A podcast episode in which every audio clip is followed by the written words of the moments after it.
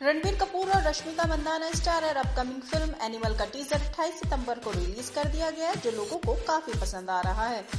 Actor Vijay Deverakonda समेत कई अन्य लोगों ने टीजर की सराहना की।